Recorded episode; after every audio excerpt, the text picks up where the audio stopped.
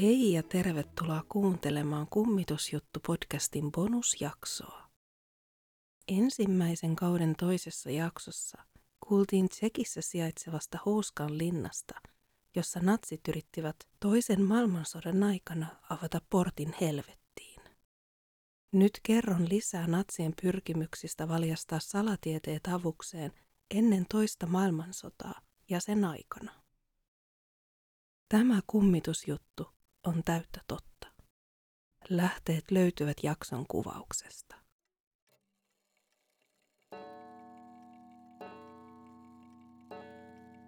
Adolf Hitler ja hänen johtamansa natsipuolue nousivat valtaan Saksassa vuonna 1933. Hitler johti Saksaa itsevaltian ottein, kunnes teki itsemurhan vuonna 1945 kun liittoutuneiden joukot lähestyivät Berliiniä sekä idästä että lännestä, ja oli selvää, että Natsi-Saksa oli hävinnyt toisen maailmansodan.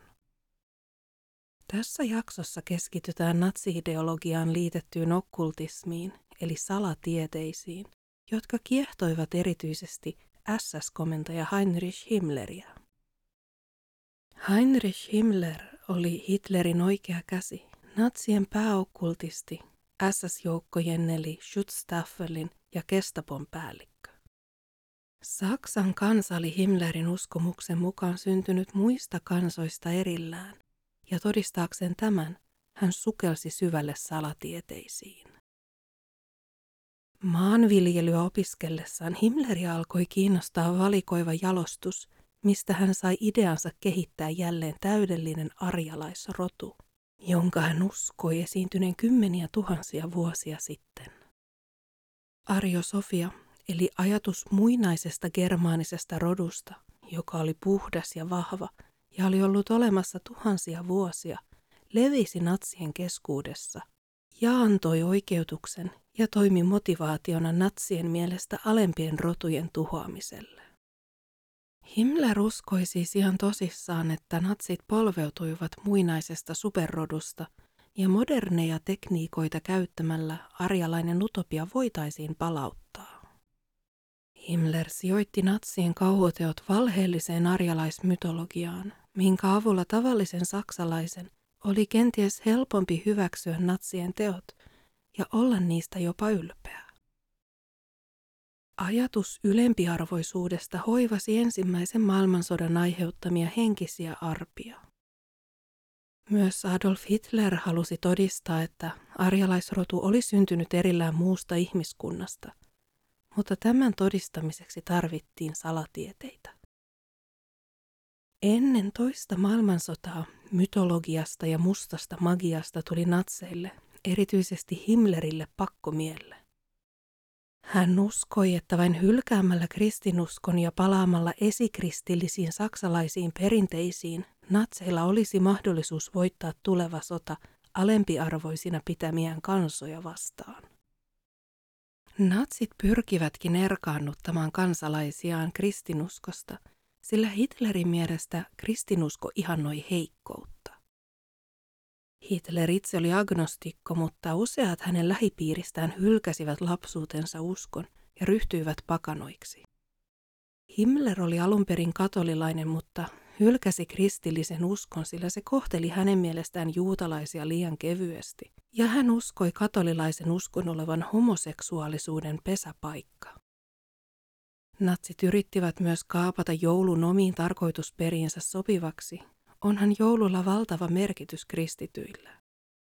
Natsi-Saksassa sävellettiin natsiaiheisia joululauluja, painettiin joulukortteja, joissa oli hakaristeja, jaettiin natsipuolueen tunnuksia joulukuusen koristeiksi ja tehtiin suklaisia SS-sotilaita. Kodeissa kannustettiin perheitä leipomaan riimusymbolien muotoisia piparkakkuja. Joulukuussa taas myytiin SS-aiheisia joulukalentereita ja joulukynttilöitä.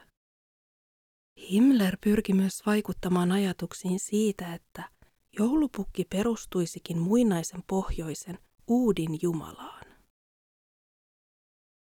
Himmler pyrki rapauttamaan kirkon vaikutusvaltaa myös Noita kartoteekki-nimisen projektin avulla. Hän teetti 1500- ja 1600-lukujen noitavainoista yksityiskohtaisen tutkimuksen. Himmlerin tilaaman tutkimuksen mukaan noidiksi väitetyt ihmiset olivat olleet hyviä pakanoita, jotka olivat olleet hyödyllisiä omissa yhteisöissään. Olivathan he tunteneet kasvien ja yrttien taikavoimat. Kristityt viranomaiset olivat Himmlerin mielestä syyllistyneet rikokseen demonisoidessaan ja polttaessaan noitina pitämiään naisia. Jossakin vaiheessa Himmler tutustui kirjaan nimeltä Germania, jonka on kirjoittanut roomalainen historioitsija Tacitus vuonna 1998 jälkeen ajanlaskun alun. Hän ihastui kirjan sisältöön ja kirjoitti päiväkirjansa, että Tassituksen kuvaus Keski-Euroopan germaanisista heimoista oli upea kuvaus siitä, miten yleviä, puhtaita ja kykeneviä heidän esi-isänsä olivat olleet. Samaan aikaan Himmler kiinnostui yhä enemmän myös astrologiasta, hypnoosista, spiritualismista ja telepatiasta. Legenda Graalin maljasta kiehtoi Himmleriä ja siitä muodostui hänelle ennen toista maailmansotaa uusi pakkomielle. Graalin malja on kristinuskon mytologiassa astia, johon Joosef Arimatialainen otti talteen ristiinnaulitun Jeesuksen verta. Legendan mukaan kuningas Artur ja tämän pyöreän pöydän ritarit ovat myös etsineet Graalin maljaa. Maljalla uskottiin olevan parantavia ominaisuuksia ja että se voisi antaa ikuisen elämän. Himmler todennäköisesti piti Graalin maljaa arjalaisena pyhäinjäännöksenä, ei kristillisenä, mutta ajatus Graalin maljan tuomasta ikuisesta elämästä ja parannuskyvystä ja sen antamasta voimasta – kiehtoivat häntä. Himmler kuuli saksalaisesta keskiajan tutkijasta Otto Raanista, jonka äiti oli tutustuttanut tämän jo pienenä poikana Graalinmaljan legendaan.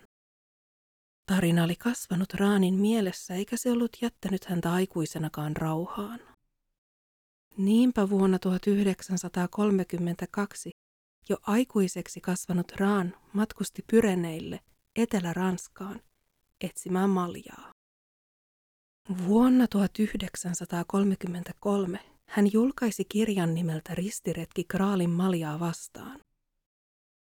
Kirja ei ollut mikään myyntimenestys, mutta yksi hänen lukijoistaan, Heinrich Himmler, kiinnostui Raanista ja pyysi tätä tapaamaan häntä Berliiniin. Tapaamisen myötä Raan pääsi Himmlerin sisäpiiriin ja liittyi myöhemmin myös SS-joukkoihin. Himmler takasi Graalinmaljan etsinnän rahoituksen ja Raan ja muutama SS-mies lähtivätkin etsimään Graalin maljaa ympäri Eurooppaa. Raanin toinenkaan etsintämatka ei tuottanut tulosta, mutta maljan löytymättömyys ei ollut pahin hänen ongelmistaan. Raanilla oli juutalaisia sukujuuria äitinsä kautta, ja hän oli homoseksuaali.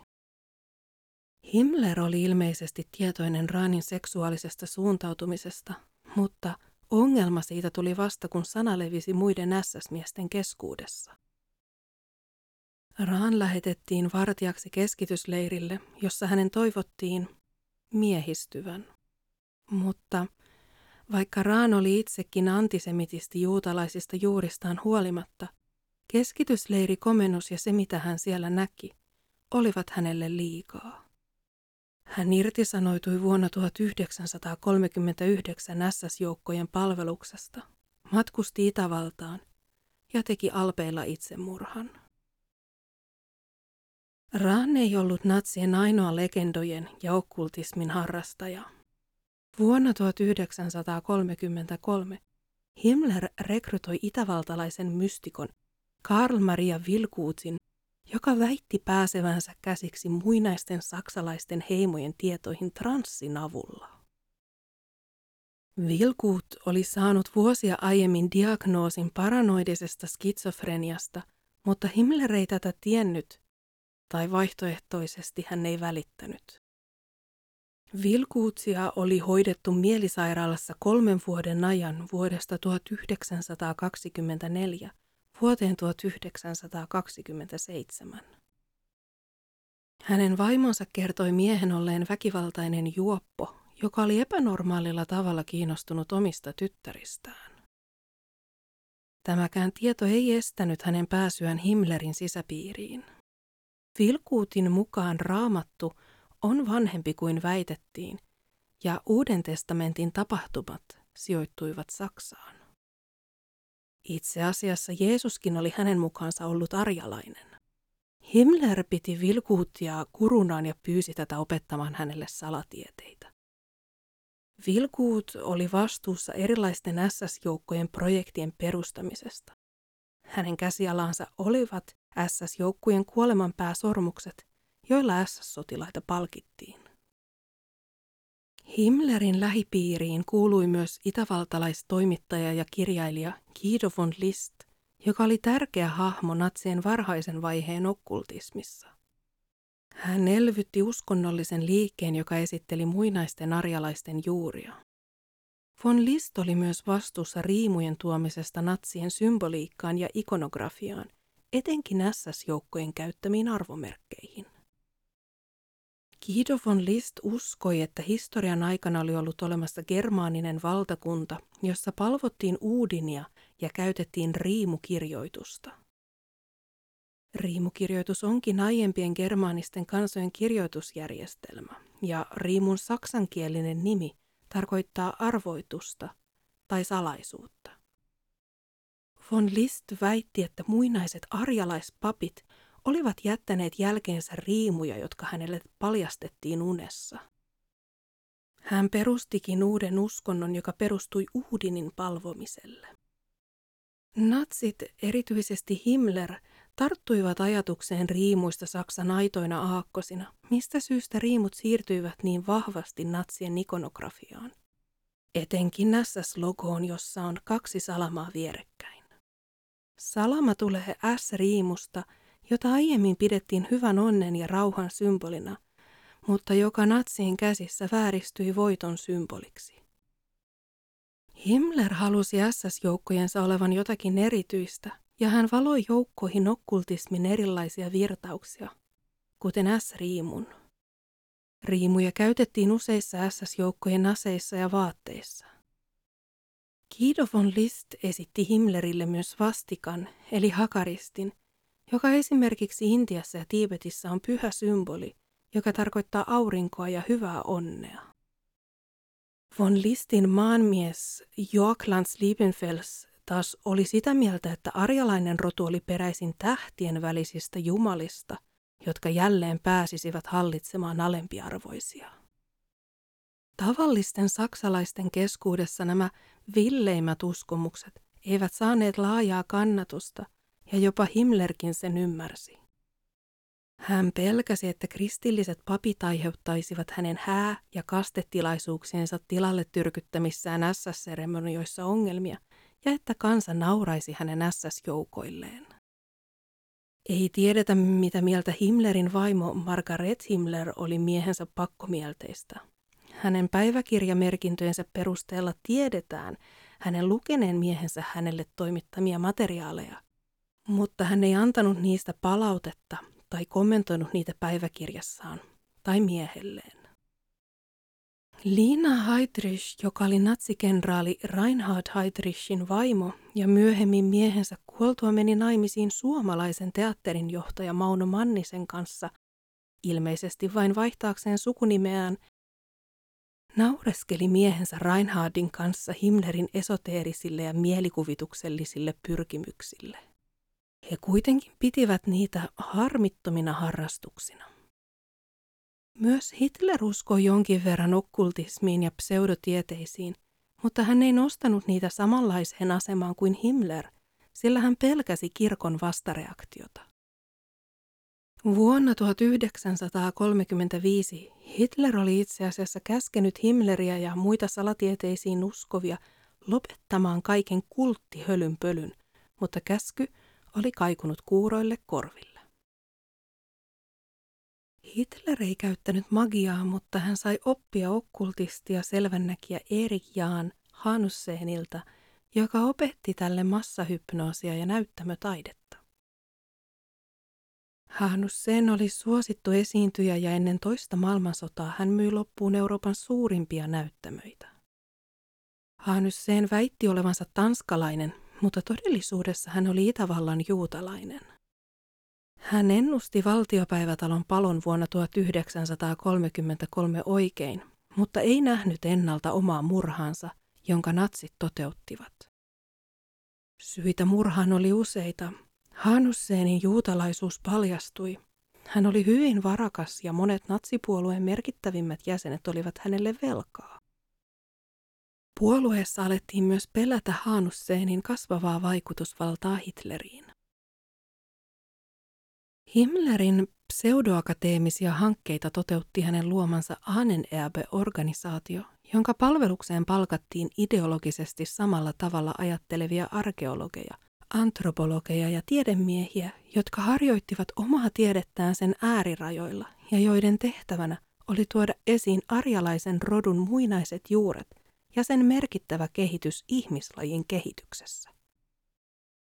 Ahnenerbe lähetti tutkijoita myös Suomeen tutkimaan ja tallentamaan pakanavelhojen ja noitien taikuutta. Quedlinburgin linna Keski-Saksassa muodostui Himmlerille pakanauskon merkittäväksi paikaksi. Linnan oli perustanut noin 1100 vuotta sitten kuningas Henrik ensimmäinen linnustaja. Henrik yhdisti Saksan valtion ensimmäistä kertaa vuonna 956, mistä alkoi ensimmäisen saksalaisen valtakunnan alku. Himmlerin mielestä kuningas Henrik edusti aidompaa saksalaisuutta kuin yksikään toinen keskiajan kuningas. Linnasta hän löysi esimerkkejä ja tarinoita sankareista, jollainen hän itsekin halusi olla. Hän päätti, että linna olisi täydellinen paikka juhlistaa saksalaista pakanuutta. Hän uskoi joko olevansa jälleen syntynyt Henrik ensimmäinen tai sitten tämän jälkeläinen. Hän kävikin rukoilemassa Henrikin haudalla ja uskoi voivansa ottaa yhteyden esiisänsä henkeen. Quedlinburgin lisäksi Himmler kiinnostui toisestakin keskiaikaisesta linnasta, Wewelsburgista – Himmler halusi Wewelsburgin SS-veljeskunnan linnaksi, jossa järjestettäisiin koulutuksia. Lopulta linna muuttui miltei uskonnolliseksi keskukseksi. Wewelsburg oli melkoinen raunio silloin, kun Himmler näki sen ensimmäistä kertaa, eikä linnan kunnostusta saatu valmiiksi ennen sodan loppua ja natsi-Saksan häviötä. Wewelsburgista piti tulla salainen ideologinen paikka, johon ulkopuolisilla ei ollut asiaa. Himmler uskoi, että linna oli siunattu alkuperäisellä saksalaisella verellä. Hän arvosti legendaarisia kuningas Arthurin ritareita ja saksalaista tarunhohtoista ritari Parsifalia, sillä he kaikki olivat etsineet pyhää Graalin maljaa. Kuten jo aiemmin todettiin, Himmlerillä oli pakkomielle Graalin maljaan, ja hän uskoi, että siinä piili totuus arjalaisrodusta. Häntä myös kiehtoi luku 12, sillä kuningas Arturilla oli ollut 12 ritaria. Luku 12 toistuu myös linnan pohjoistornin entisessä kristillisessä rukoushuoneessa, jonka 12 pilaria edustivat ritareita. Rukoushuone muutettiin paremmin pakanauskoon sopivaksi tuomalla tilaan germaanisia esikristillisiä symboleita. Lattiaan on kaiverrettu musta aurinko. Jokaisen menehtyneen SS-miehen kuolemanpääsormus toimitettiin Wewelsburgiin säilytettäväksi ikuisesti. Himmler uskoi, että jos menehtyneiden SS-miesten sormukset säilytetään linnassa – Kuolleiden haamut seisovat rintamalla elävien rinnalla. Mystikko Vilkuut muuten ennusti, että linnassa nähtäisiin taistelu lännen ja idän välillä. Tällaista taistelua Wewelsburgiin ei kuitenkaan koskaan tullut. Himmler uskoi myös näennäistiede armanismiin. Sen mukaan esihistoriallisella ajalla, jolloin oli olemassa jättiläisiä ja kääpiöitä, oli elänyt muinainen germaaninen sivilisaatio. Armanismin mukaan tämä sivilisaatio oli syntynyt germaanien kanssakäymisestä avaruusolentojen kanssa, mistä syystä muinaiset germaanit olisivat olleet äärimmäisen voimakkaita, ja heiltä olisi löytynyt henkisiä kykyjä, joita muilla kansoilla ei ollut. Heillä olisi myös ollut käytössään huippukehittynyttä teknologiaa, ja Himmler oli varma, että jos hän löytäisi todisteita kauan sitten eläneestä sivilisaatiosta, hän pystyisi todistamaan saksalaisten olevan herranrotua, joka oli oikeutettu hallitsemaan koko maailmaa. Himmlerin käsitys esikristillisestä germaanisesta uskonnosta vahvistui Exeterin kivillä, jota on vuosituhansia käytetty pakanallisena palvontapaikkana. Himmler liitti nämä valtavat hiekkakivipylvät esihistoriallisen kansan uskonnon pyhäksi paikaksi. Exeterin kivillä tehtiinkin tutkimuksia, mutta sieltä löydettiin vain neoliittisia työkaluja, jotka kertoivat alueen lyhytaikaisista ihmisasutuksista. Todisteita kymmeniä tuhansia vuosia sitten eläneestä, aikaansa edellä olevasta sivilisaatiosta ei löytynyt merkkejä. Britannian tiedustelupalvelu oli tietoinen natsien pakkomielteestä magiaan ja okkultismiin, mistä syystä he loivat väärennetyn okkultismilehden nimeltä Zenet. Lehti oli saksankielinen ja sitä levitettiin Saksassa. Lehti sisälsi synkkiä astrologisia ennustuksia sodan kulusta ja siitä, miten Saksa lopulta häviäisi. Hitler toi salatieteet osaksi taistelusuunnitelmia sen sijaan, että olisi luottanut vain tiedustelutietoihin.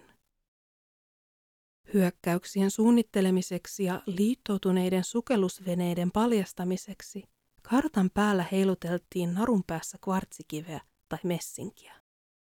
Kuin ihmeen kautta nämä erikoiset keinot osuivat oikean useammin kuin kerran – Mistä syystä natsit alkoivat suhtautua okkultismiin ja mustaan magiaan entistäkin vakavammin?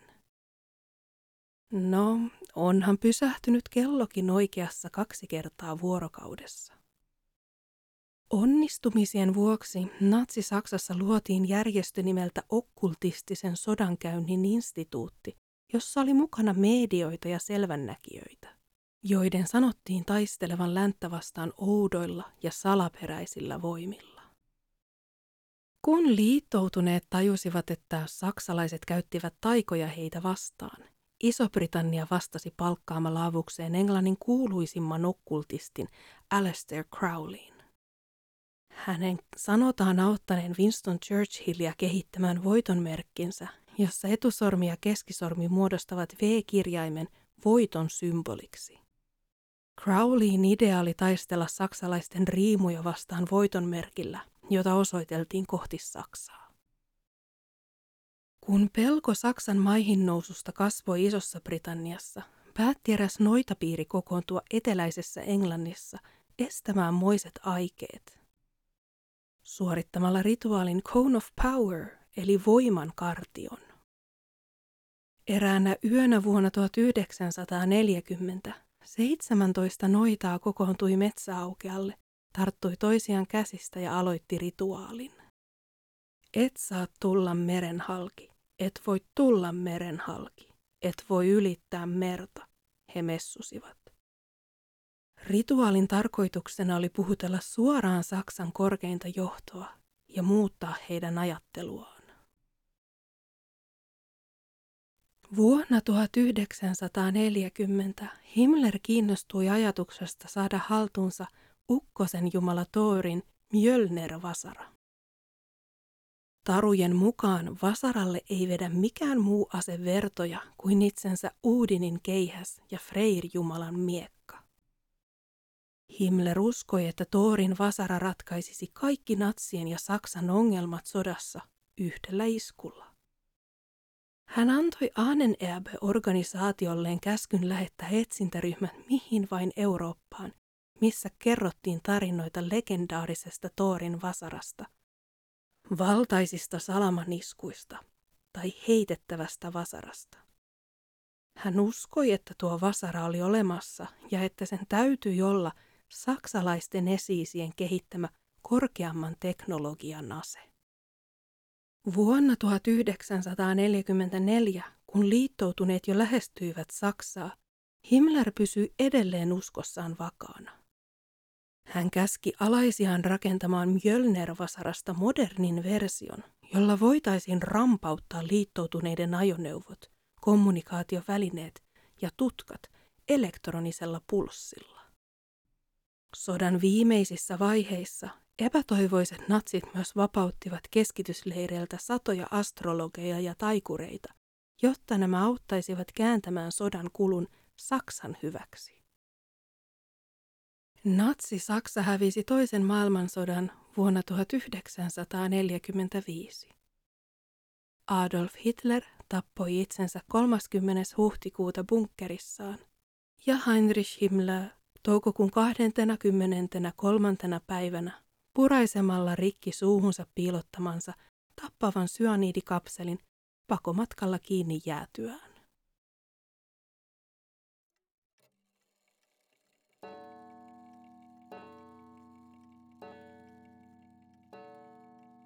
Tässä oli Kummitusjuttu podcastin bonusjakso. Kiitos kun olit seurana.